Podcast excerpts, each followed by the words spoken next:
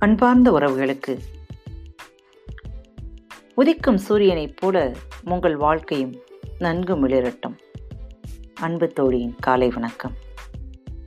என்னிடம் ஒரு ஆங்கிலேயர் ஒருவர் கேட்டார் நீங்கள் கூறும் வணக்கத்தின் பொருள் என்ன? என்று. அவர் கேட்ட அந்த கேள்வியின் விளைவுதான் வணக்கத்திற்கான பொருள் தேடல். நாம் ஏன் எல்லோருக்கும் வணக்கம் செலுத்துகிறோம்? அப்படி என்றால் வணக்கத்தின் பொருள்தான் என்ன? வணக்கம் என்பதை வன கூட்டல் அக் கூட்டல் அம் என பிரிக்கிறோம். இதில் வன என்பது இறைவனை குறிக்கிறது. வன என்றால் வணங்குகிறேன் என்பதன் முழு பொருள். இதில் அக்கு என்பது நெற்றிக்கு புருவ மத்திக்கு இடையே வைக்கப்படும் பொட்டு. ஸோ மூன்று கண்கள். அக்கு என்பது மூன்று புள்ளிகள் அல்லவா? ஸோ அதன் மூன்று கண்கள் போல் அமைந்திருக்கும் அந்த இடத்திற்கு இறைவன் ஆத்மா ஜோதி பொட்டு வைக்கும் அந்த இடத்திலே இருப்பதாக ஒரு புத்தகத்தில் படித்தேன். எனவே வணக்கம் என்றால் உங்களை மட்டுமல்ல நீங்கள் எதிரே நின்று வணங்கக்கூடிய அந்த நபரை மட்டுமல்ல அந்த நபருக்குள் வாழும் இறைவனையும் சேர்த்து வணங்குகிறேன் என்பது பொருள். வணக்கம் என்பது நீங்கள் வணங்கும் நபரை மட்டுமல்ல அவருள் உறைந்திருக்கும் இறைவனையும் நீங்கள் சேர்த்து வணங்குகிறேன் என்பது பொருள். இவ்வளவு பொருள் நிறைந்த அந்த சொல்லை நாம் எவ்வளவு பேர் பொருள் உணர்ந்து சொல்கிறோம்?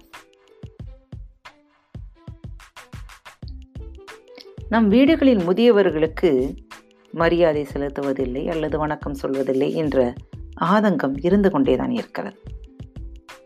திருமுறை நூலில் ஒரு வாசகம் உள்ளது. இமைப்பொழுதும் என் நெஞ்சின் நீங்காதான் தாழ் வாழ்க. இதன் பொருள்.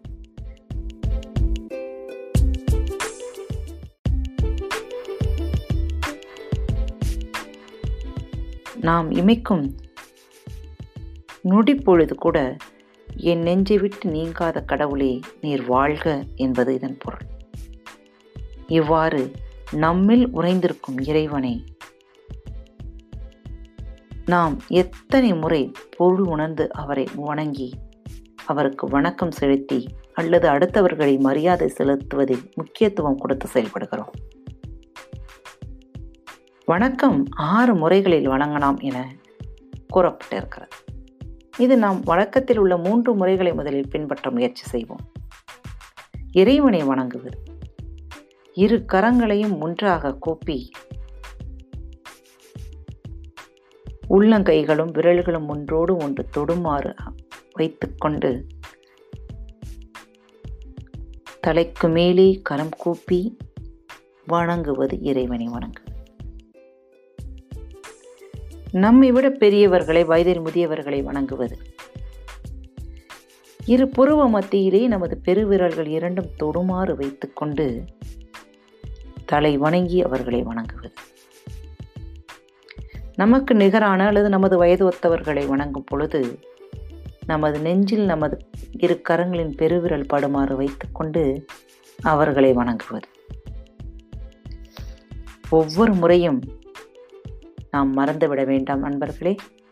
ஒவ்வொரு முறையும் நாம் மற்றவர்களுக்கு சொல்லும் வணக்கம் அவர்களை மட்டுமல்ல அவர்களுள் வாழும் இறைவனையும் சேர்த்து வணங்குகிறோம் என்பதன் பொருள் என்பதை மறந்து விடாதீர்கள் சிறிது முயற்சி தான் செய்து பாருங்களேன்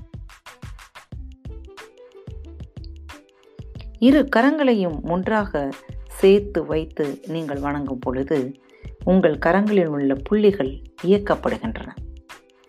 அவ்வாறு நீங்கள் அழுத்தம் கொடுக்கப்படும் பொழுது புள்ளிகள் இயக்கப்பட்டு உங்கள் மூளைக்கு அது உணர்த்தப்படுகிறது. இதனால் மூளையின் இயக்கம் அதிகப்படுத்தப்படுகிறது. நாம் ஏதாவது ஒரு காரியத்திற்காக ஒருவரை தேடிச் செல்லும் பொழுது எதிர்படும் நபர் பேசும் முதல் வார்த்தை ஆவில் தொடங்குமானால் நாம் எதிர்பார்க்கும் காரியம் நடந்துவிடும் என்று தெரிந்து கொள்ளலாம்.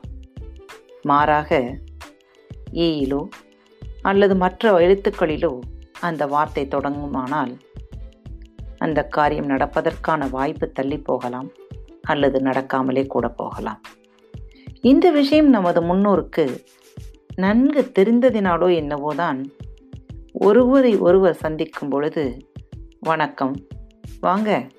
சௌரியமா நல்லா இருக்கீங்களா போன்ற ஆவில் தொடங்கும் வார்த்தைகளை புழக்கத்தில் வருமாறு செய்துள்ளனர்.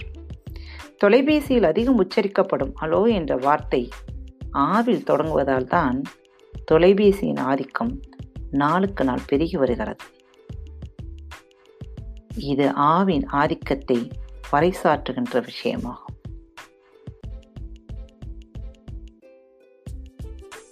வணக்கம். நான் உங்களை மட்டுமல்ல உங்களுள் வாழும் இறைவனையும் சேர்த்து வணங்குகிறேன். நன்றி. இப்படிக்கு உங்கள் அன்பு தோழி.